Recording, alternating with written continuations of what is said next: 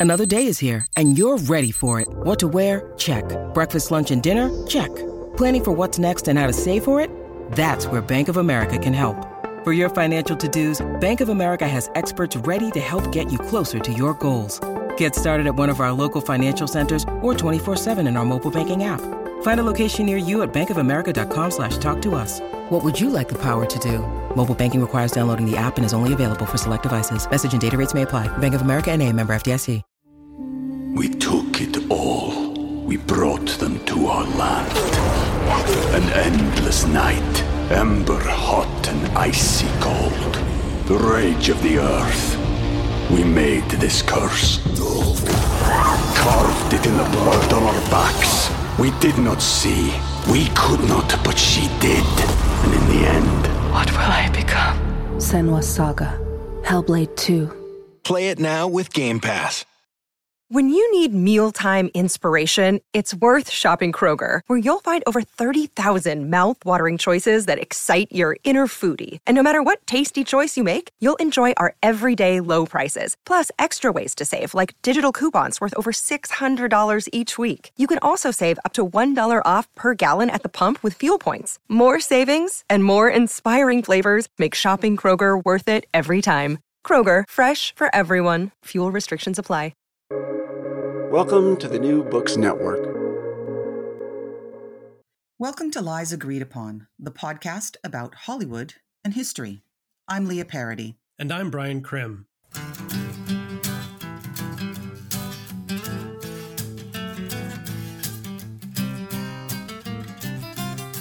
None of us knew the Cold War was in its death throes when Mikhail Gorbachev came to power in 1985. But I think we all sensed some change in the air, and Hollywood did too. Depicting the Soviets as bad guys, the evil empire, or even just poor, downtrodden slaves to an inhuman communist ideology was so passe.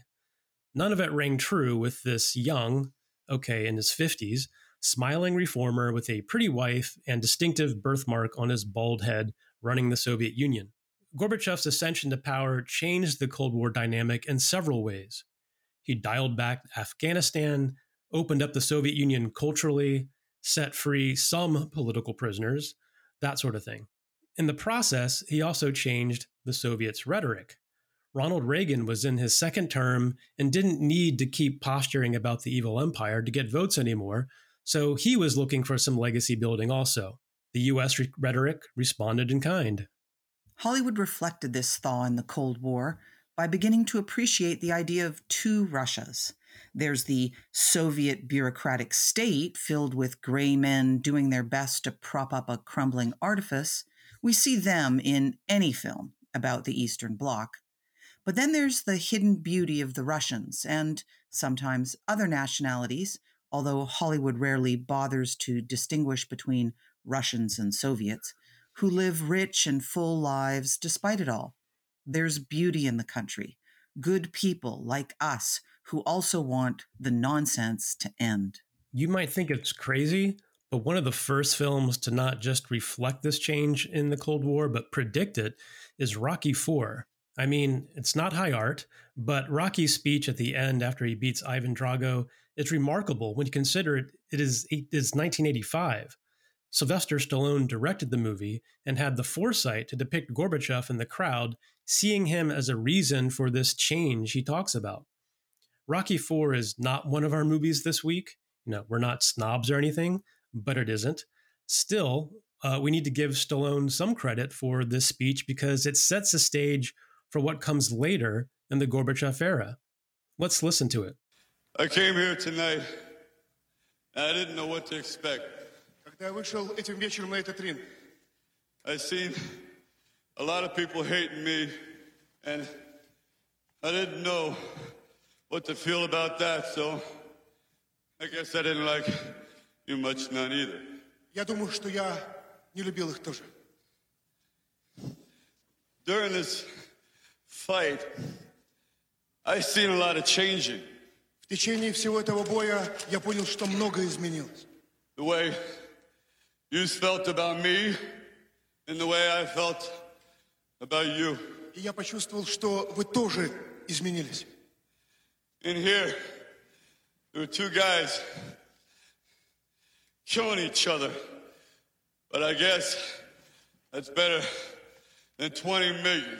Я думаю, что это лучше, чем даже 20 миллионов долларов. So what I was trying to say is that if I can change, Я думаю, что каждый тоже изменился and сегодня. you can change, Вы можете измениться. everybody can change. Каждый может измениться. The visuals are also really crucial in this scene because Gorbachev begins this slow clap and all these uniformed Soviets start cheering. Rambo, killer of communists on two continents, can change because the Soviets clearly had. Okay, it's Rocky, not Rambo, but in the American movie palaces of the 1980s, let's face it, same thing. Yeah, and I was a fan, but I was also pretty young. But our three films this week show the two Russias in different ways and in different stages of the 1980s Cold War. The difference in release dates, even in some cases just months uh, difference, are really important. White Nights, the story of a Russian ballet dancer who defected to America and is forced to return, came out in December of 1985. The Hunt for Red October, based on a 1984 Tom Clancy novel, was released in March 1990, a few months after the world changed. The Russia House, based on John Le Carre's 1989 novel, came out Christmas Day 1990, exactly one year before the Soviet Union closed up shop for good. So, what are our lies agreed upon for these late stage Cold War films? Well, the first gets to our episode title. There are two Russias. This isn't a lie, of course, but it took Hollywood long enough to show us likable, fully developed Russian characters that we want to treat it as something that needed to be rectified. Each of our films reveal two Russias, although in very different ways. I mean, can you think of two different novelists than Tom Clancy and John Le Carre? White Nights definitely skewers the Soviet system as well, but it pays attention to its victims. The second lie is that Americans, or the British and Americans in the case of Russia House, and the Soviets can't work together. This could be state to state or person to person. Sometimes the Russian and American slash British work together against their own systems, kind of a FU to the Cold War. Or the systems come together to manage it more effectively, almost prolonging it, but in a mutually beneficial manner. If you want to be cynical, and we do, the Cold War served itself, and there were plenty of Cold Warriors who never wanted it to end. And a third lie is that the Americans, again, include the Brits, are the good guys in these relationships, always. We see some pretty varied representations of the West in our three films. It's worth noting the diversity of views out there by the time we get to the mid 80s. After decades of John Le Carre's cynical operatives functioning in the gray zone of Cold War politics, espionage, and morality, competing against the uncomplicated certainty of Bond, Rambo, and others, Hollywood kind of comes around to Le Carre's perspective that the whole artifice is rotten and ordinary people are ground to dust on both sides by what amounts to a great game.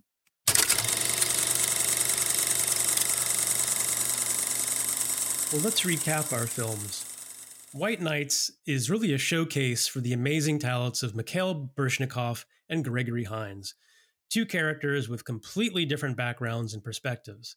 It is directed by Taylor Hackford, who has an impressive filmography over several decades. An officer, officer and a gentleman, Everybody's All American, Against All Odds, and Ray are some of the highlights. Aside from Baryshnikov and Hines, we have the film debut of Isabella Rossellini, who plays a Russian translator married to Hines, and Helen Mirren plays a former ballerina and former lover of Baryshnikov.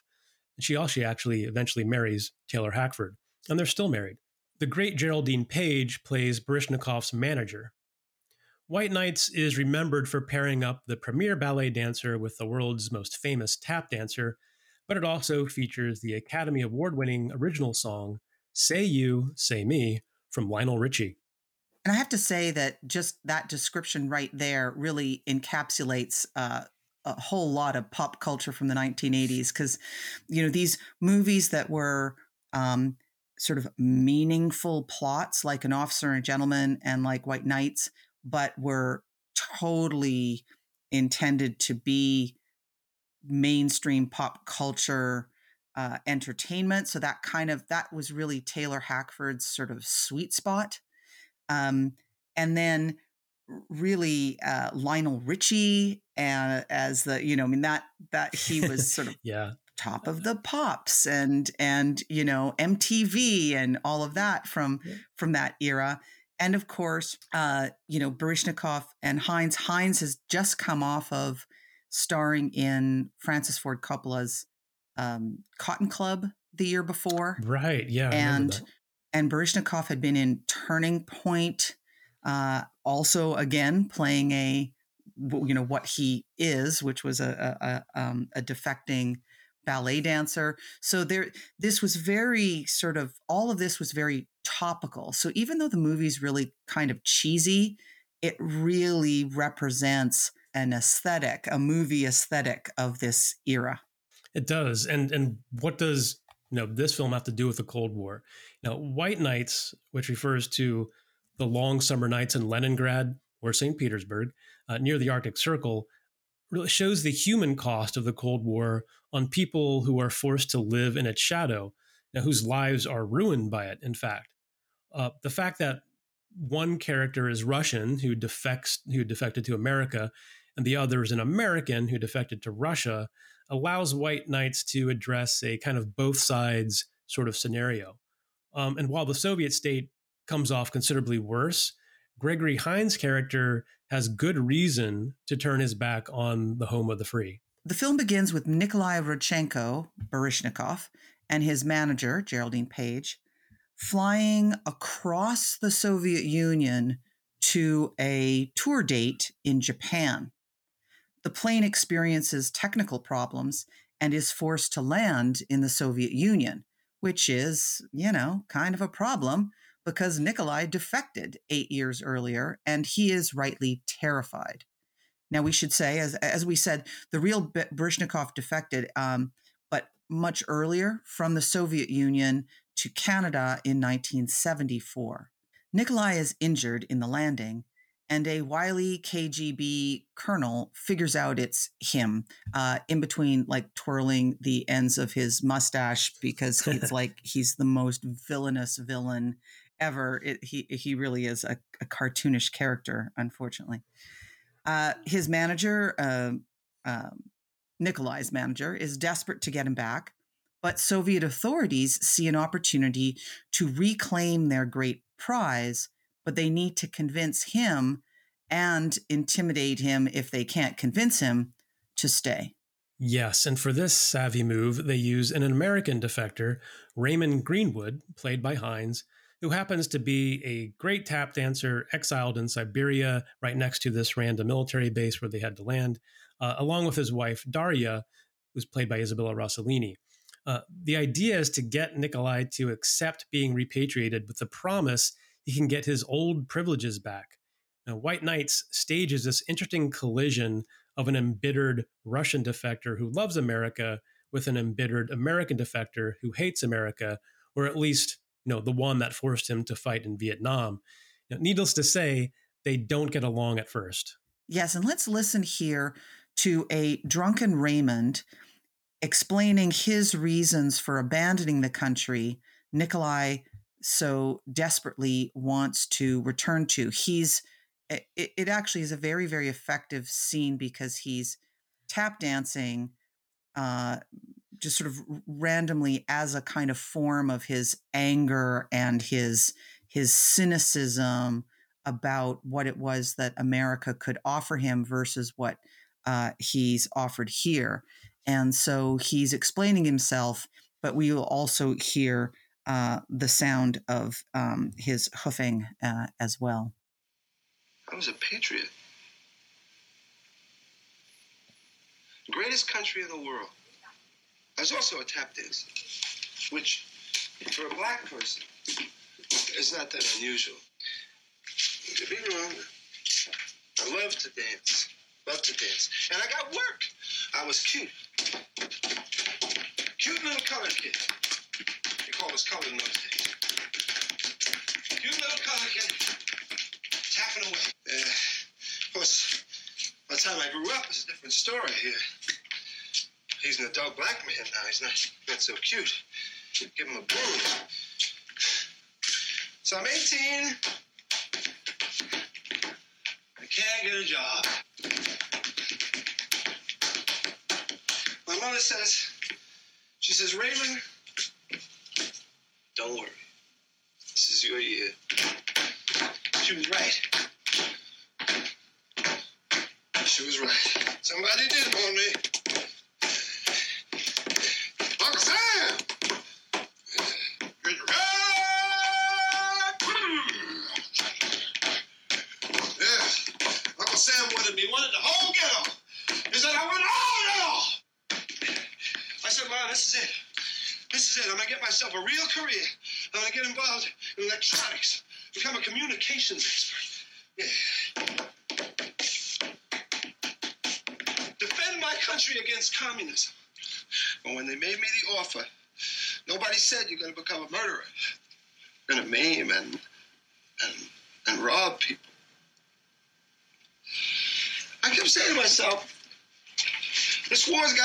something. Can't just be hired killers. It's not possible. We're Americans. Including this perspective balances out the KGB as basically the Snidely Whiplash characters. Uh, but there are sympathetic Russians like Daria, Galina, Nikolai's ex lover, and another noted ballet dancer. And she's played by Helen Mirren, whose grandfather was a diplomat for the Romanovs, trapped in London when the revolution happened in 1917. I kid you not. Uh, and there are uh, plenty of other everyday Russians who are sympathetic and you know also and they're passively resist this system. The plot isn't complicated, but at the same time, it's completely improbable and insane. The two great dancers become friends, and we learn that the KGB is using Raymond, is pretty racist in its own right. We have a use of the N word here, and have no intention of keeping their promises to either Nikolai or Raymond. The CIA gets wind of Nikolai's plight and seem willing to abandon him too, but they also want to stick it to the KGB. The point is that they're not interested in the human dimension here any more than the KGB is. No, and the film ends with Raymond, Daria, and Nikolai engineering an escape and outwitting the KGB, who can't afford the bad press of forcing Nikolai to stay. He makes it to the US consulate in Leningrad with Daria, but poor Raymond is stuck for several months more. The last scene is a haggard Raymond being exchanged for a Soviet prisoner, I think in the Finnish border. Uh, when he embraces Nikolai and Daria, Raymond says, I'm going home. For better or worse, I'm going home. So now let's leave the ballet, tap dancing, and love stories for some good, clean military fetishism and some highly quotable dialogue. Yes, I'm talking about The Hunt for Red October, which came out in 1990, but depicts a semi fictional event that was the topic of Tom Clancy's novel of 1984. It's directed by the great action director John McTiernan, whose credits include Predator, Die Hard, um, a few of them, Last Action Hero. Well, okay, they can't all be classics. And The Thomas Crown Affair. Also, why does Hollywood keep remaking classics? It's, of course, based on the Tom Clancy novel. And his particular brand, Clancy's, of military adventure novels are always well researched, and that includes his knowledge of the Soviet Union. For example, Clancy understood the nationalities issue better than most, whether it was Muslims in Central Asia resisting Soviet rule, or in the case here, a Lithuanian submarine commander in a Russian dominated military. Clancy's stories were always a bit more complex than he's given credit for. For example, you know, Clancy understood the nationalities issue better than most. In Red Storm Rising, it was about Muslims in Central Asia resisting Soviet rule that touches off this you know grand conflict. Um, or in this case, in Hunt for Red October, a Lithuanian submarine commander in a Russian dominated military. Let's gaze admiringly at this all male cast, shall we? This is one of three movies we discuss starring Sean Connery, and two of them are in this episode. It just so happens that the vast majority of his career as a leading man coincides with the Cold War, so it's hard to avoid him. He is Marco Ramius. We have also Alec Baldwin, who's the first of the Jack Ryans. Uh, there have been five for those keeping score.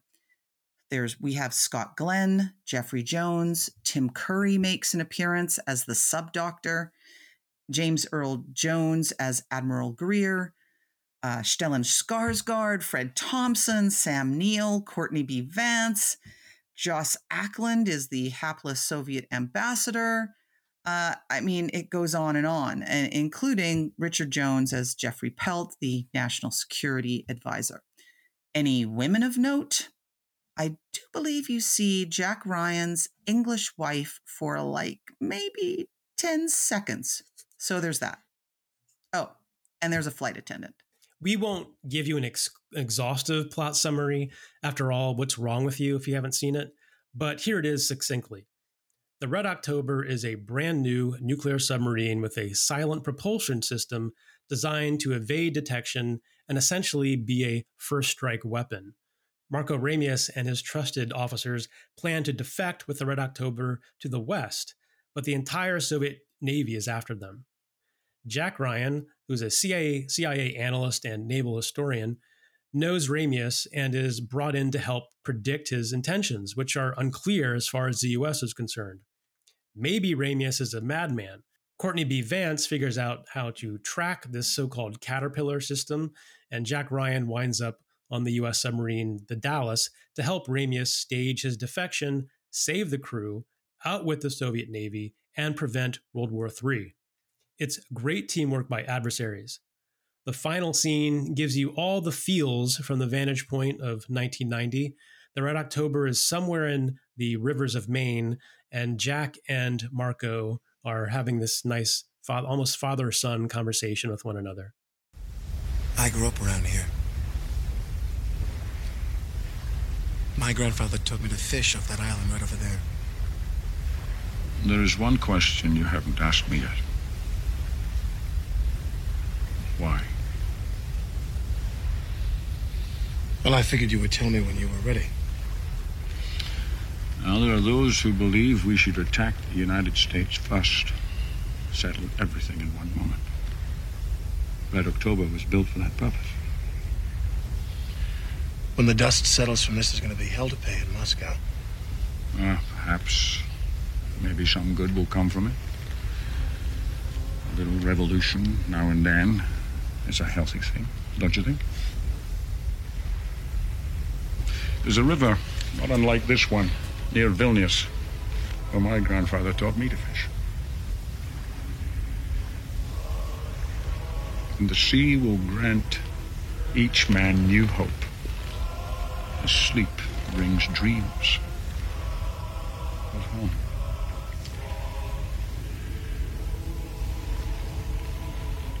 Christopher Columbus.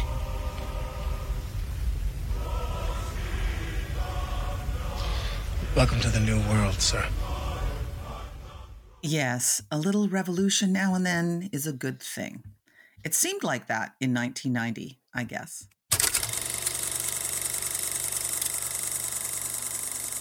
Now, our last film is The Russia House, a beautiful film based on the novel by John Le Carre. We both love Le Carre, an understatement, and the film is pretty faithful to it until the very end, but we're jumping ahead. It's directed by Australian director Fred Schepisi, who has a real eclectic filmography. There's Roxanne, Mr. Baseball, Six Degrees of Separation, and the really good miniseries Empire Falls. Yeah, I did like all of those. I just don't know how he uh, he jumped from all these different vantage points, but no, it's he's a skillful director. The cast is great. Sean Connery again here uh, as Barley Scott Blair, the rumpled British publisher caught up in the great game. His double barreled last name, for those who aren't in the know, is a signal that he comes from a long line of the British ruling elite. If you see a hyphenated last name for a Brit, odds are they're from an old family. Yes, so he is sort of this rumpled, uh, kind of bit of a drunk, bit of a a, a ne'er do well, but he he has this this kind of sense of um, uh, entitlement about him, even as he kind of is shambling through his his life. And Michelle Pfeiffer plays Katya Orlova, the former lover of the nuclear physicist Dante. That's all the name we have of him for most of the movie, played by the great German actor Klaus Maria Brandauer.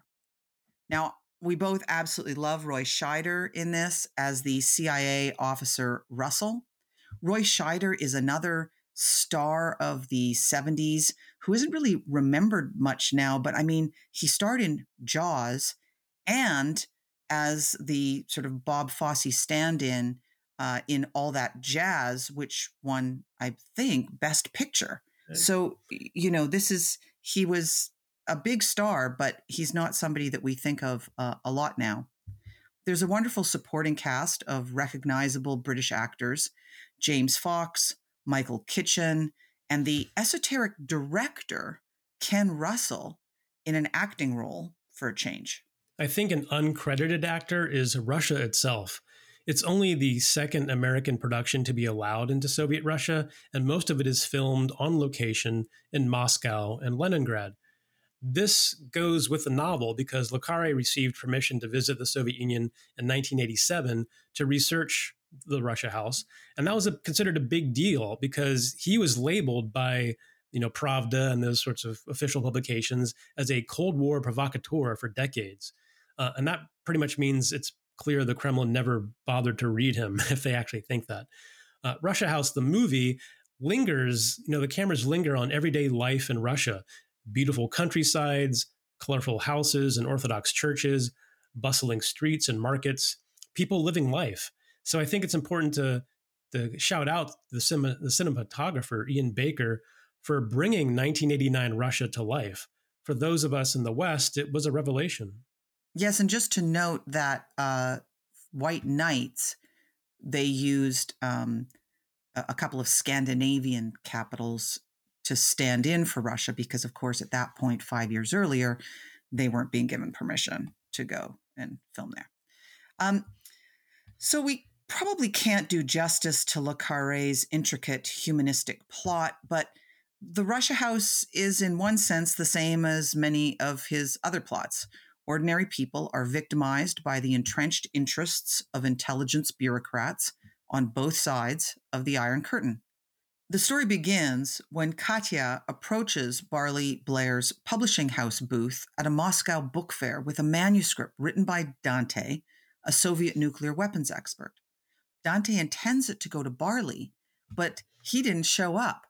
And so it winds up in the hands of British intelligence who think they've found the mother lode. They need Barley to rekindle his relationship with Dante to make it all work. Barley is captivated by seeing Katya. I mean, it's Michelle Pfeiffer, we get it, and actually does believe in Dante's cause, which is to tell the truth about the Soviet equivalent of the military industrial complex. And so now we see Barley, you know, who's pulled out of a bar half in the bag in Lisbon and now facing a group of MI6 and CIA visitors and you know basically trying to understand how is it that he has this relationship with Dante. So we were treated to a flashback with a drunken Barley enchanting Soviet writers at some sort of retreat. It turns out this meeting is why Dante chose Barley to give his manuscript to. Barley is giving this long idealistic speech over much vodka and Dante thought he recognized a fellow traveler. Let's play part of that scene. I believe in the new Russia. You may not, but I do. 20 years ago, it was just a pipe dream.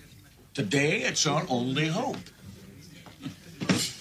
We thought we could bankrupt you people by raising the stakes in the arms race, gambling with the fate of the human race. Barley, you won your gamble. Nuclear peace for 40 years. Oh, rubbish. What peace? Ask the Czechs, the Vietnamese, the Koreans, ask the Afghans. No, if there is to be hope, we must all betray our country.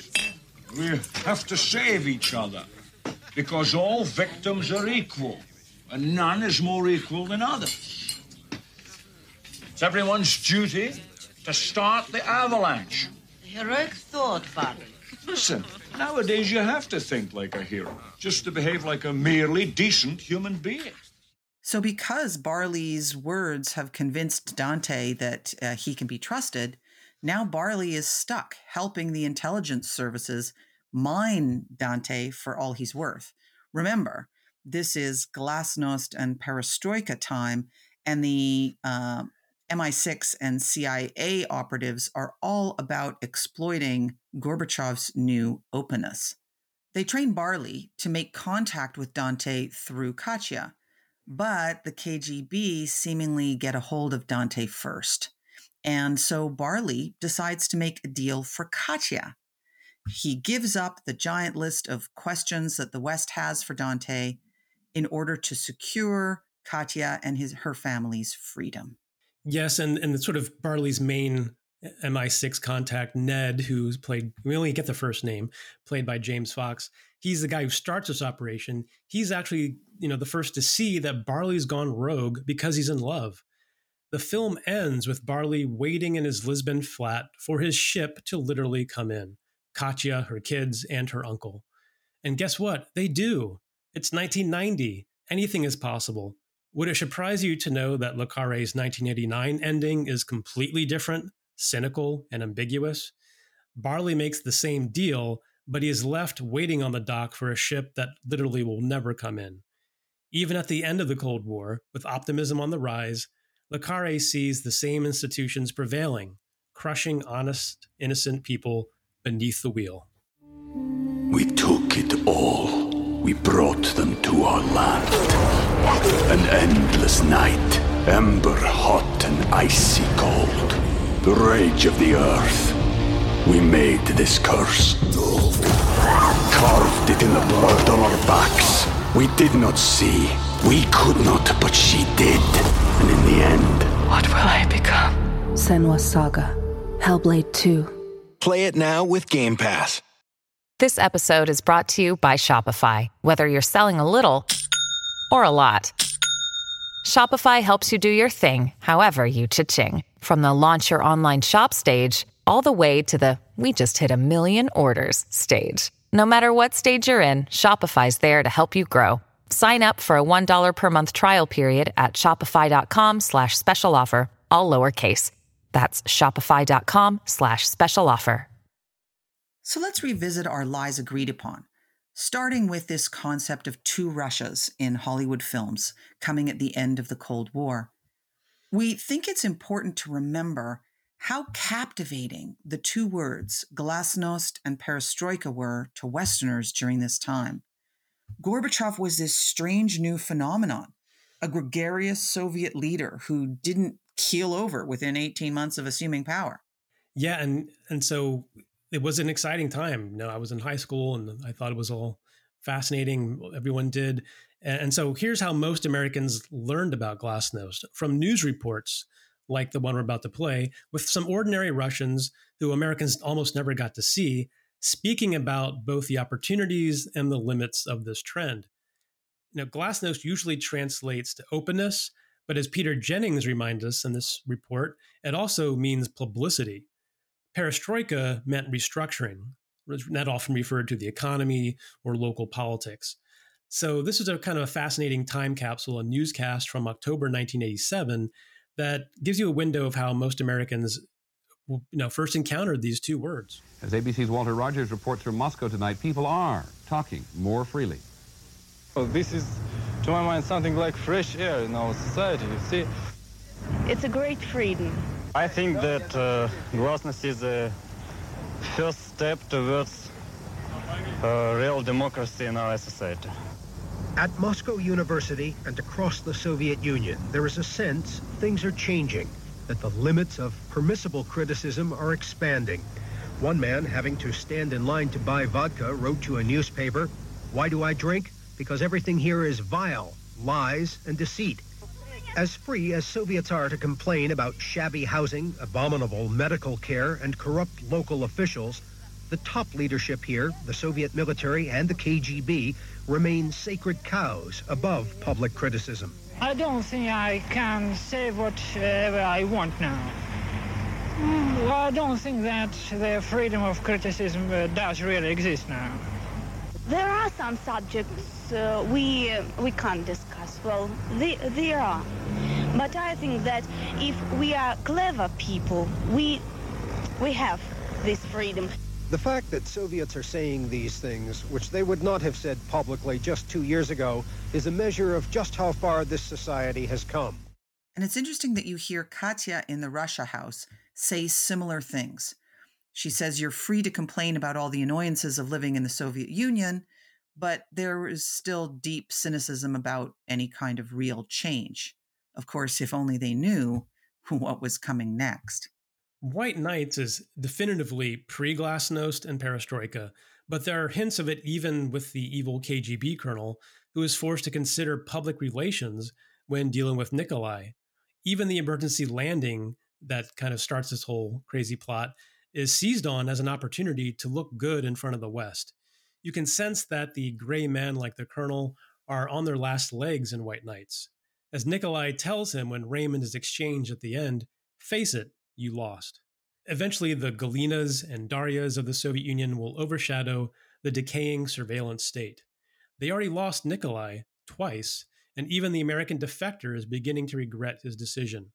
The real Russia will break out eventually. And what we also see in White Nights, just to do a callback to a previous episode, is part of Hollywood's reaction to the concerns about increased belligerence between the two nations. Remember, this movie came out in 85, and the fears of nuclear annihilation that we've talked about. By humanizing Russians and pointing out that both nations have policies that mistreat their own people, the plot here is trying to do what we saw a lot of during the height of the nuclear scare, separating out the people who would be the ones dying from the regimes who seemed increasingly intent on disregarding those people. Yeah, I think that's a really good point because uh, even in the hunt for October, we you know there's this real deep concern for nuclear war and also very humanized characters inside the Soviet military. You know, this was a, a movie immersed in Soviet military culture, or at least how Tom Clancy sees it, and it's entirely about a you know a nuclear weapon, a first strike weapon that uh, would have brought us those horrible nightmares we talked about in previous episodes. In the Hunt for October, almost all the Soviets are competent, moral, likable characters, and that includes those who have no intention of defecting. The crew of Red October are patriots, and we respect them for it. This is a conflict between professionals who know the stakes and harbor mutual respect for each other. We empathize even with the Soviet ambassador who has to sit across from the national security advisor who knows so much more than he does. The only real bad guy is this uh, political officer that Marco Ramius kills in the first few minutes of the film. Um, Ramius is Lithuanian, as Jack Ryan likes to point out, which matters because he already has a problem with the Soviet Union for its oppressive nationalities policy. The Baltics did not fare well, as we know, and Clancy suggests that this plays into Marco Ramius's resentment. The Russia House is interesting because it highlights the Russia we never got to see and the one that is emerging from what by 1989 is pretty much the end of the Cold War. Katya and her family, who we spend a lot of time with, are worth fighting for, Barley believes. The writers that Barley serenades in the dacha are worth fighting for. As Barley sees it, this stupid and pointless competition will wither away, and this new Russia can emerge. And that was probably Le Carre's hope as well.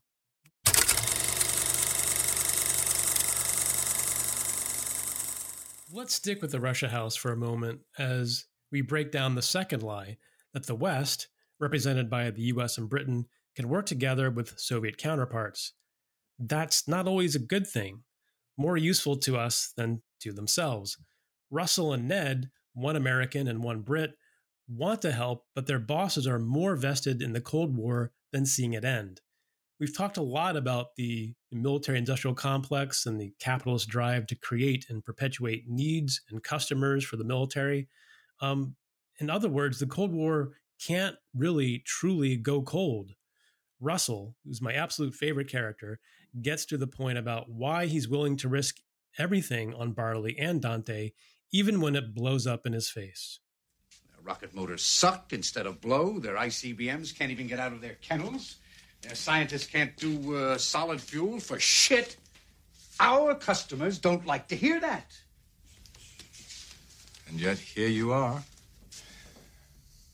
And yet, here I am. Clive Ned, I'll tell you something. I am an honest to God glasnostic. I was born a glasnostic. My parents are old glasnostics from way back. My children will be brought up to be glasnostics, although I don't have any children. And I really believe that Dante is a source from glasnost heaven. I can't look away.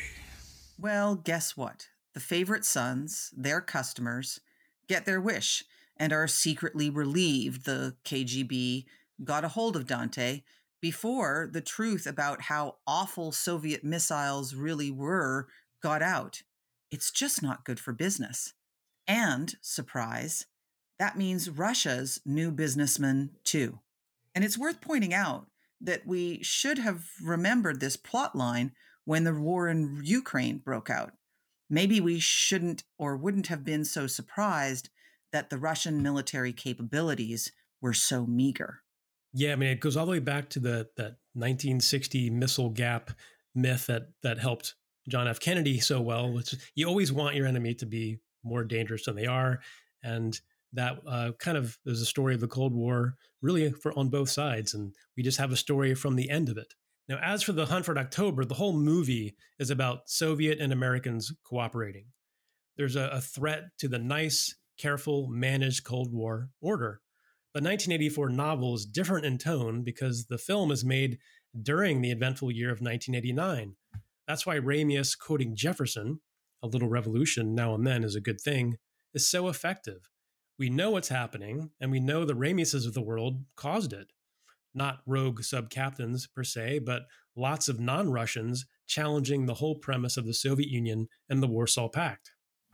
And White Nights is even similar to the Russia House because you have two people, well, four if you include their wives and ex girlfriends, fulfilling their own life's desires and ambitions despite the Cold War.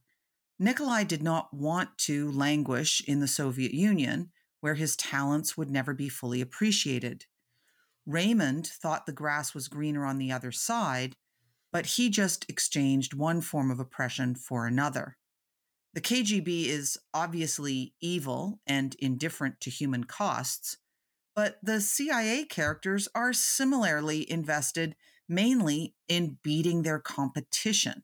And if Nikolai is a useful tool to accomplish this, his personal feelings or those close to him are secondary. Yeah, and if you think about the ending of White Nights, even though you know, Raymond has made crossed it back to the west, you you wonder what happens to him. Is is it going to be really a great situation. And that's one of the things the Russian colonel likes to throw in his face at the end is, you know, you you're still a deserter. And we have to think, you know, uh, that his fate isn't isn't all that clear either. Uh, and that's that's a little bit of ambiguity in a film that otherwise is pretty one sided against the Soviet Union. Our final lie about the West as the good guys is one we've alluded to a few times in these films. And all of these films utilize a real world phenomenon of the Cold War that's worth touching on defecting. Throughout the decades, both sides dreaded high profile defections. There was perhaps no other action that could so thoroughly undermine the argument that they wanted to make, whether it was the Soviet Union or the United States, that they were right.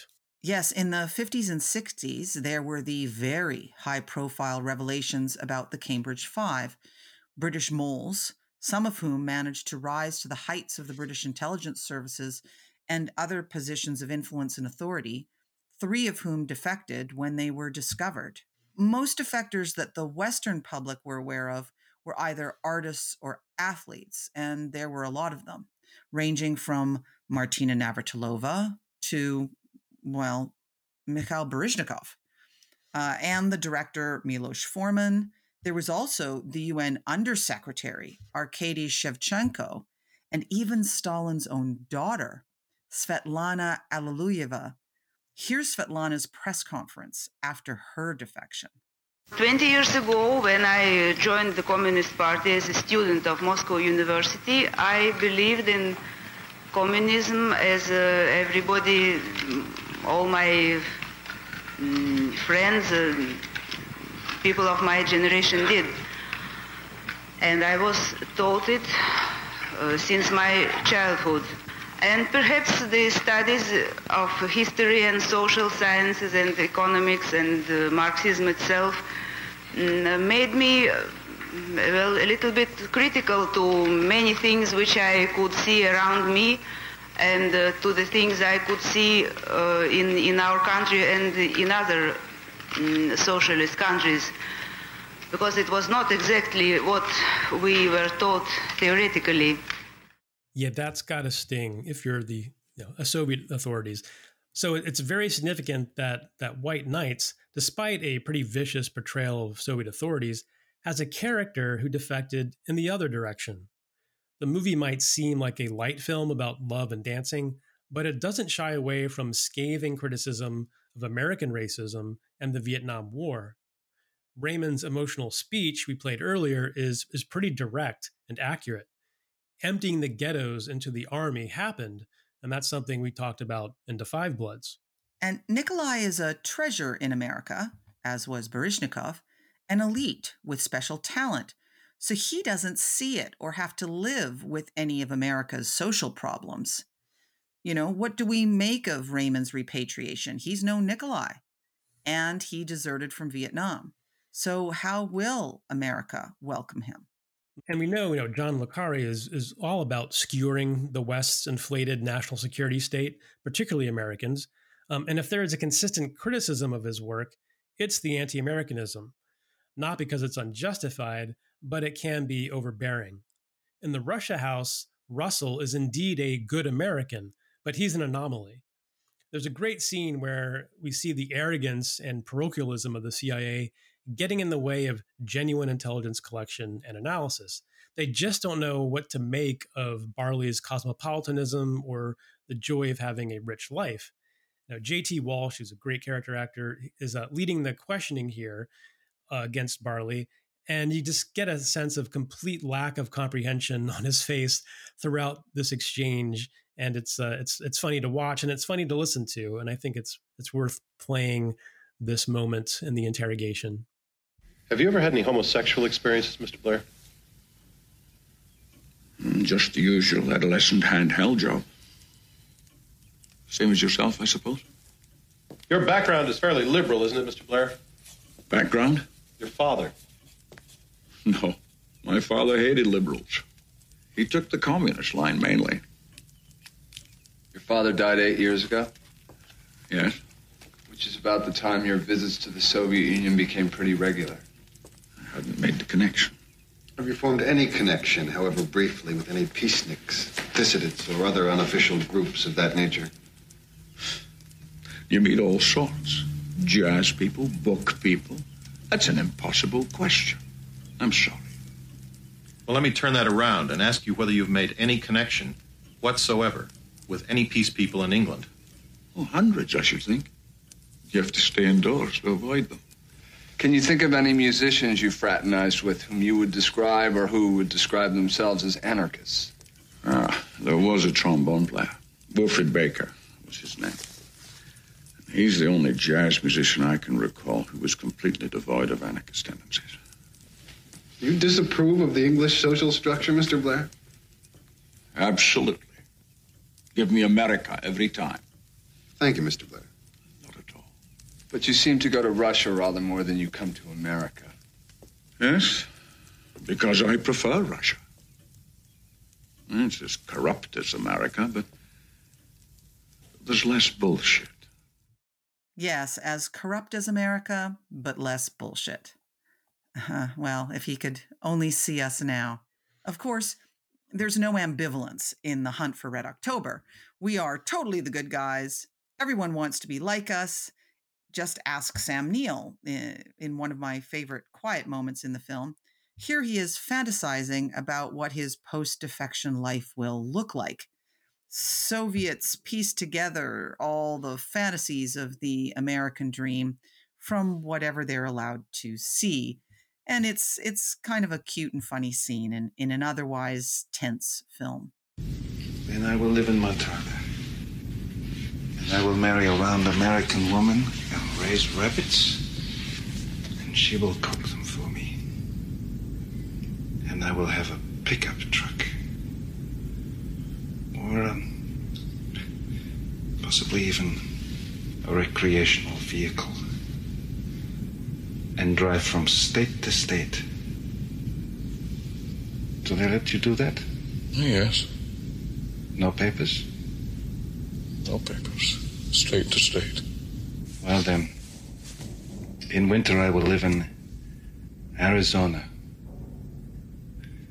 Actually, I think I will need two wives. Oh, at least. He'll need two wives, and uh, and it's really, of course, really sad that he doesn't doesn't make it with Marco Ramius. But Hollywood, you know, picked up on the two Russias theme in the 1980s because it was not only good storytelling, it was current events, and Hollywood is always topical, if nothing else. We talked about three different films from different genres: a movie about artists showcasing their talents, a techno military thriller, and a Le Carre adaptation about spies behaving the opposite of James Bond, starring the most iconic Bond of them all. The Hunt for Red October might be the most uncomplicatedly pro West of the three, but by fully humanizing its Russians, it shows the new political reality. Saber rattling really needs to be replaced by another kind of perestroika, a restructuring of the central Cold War relationship.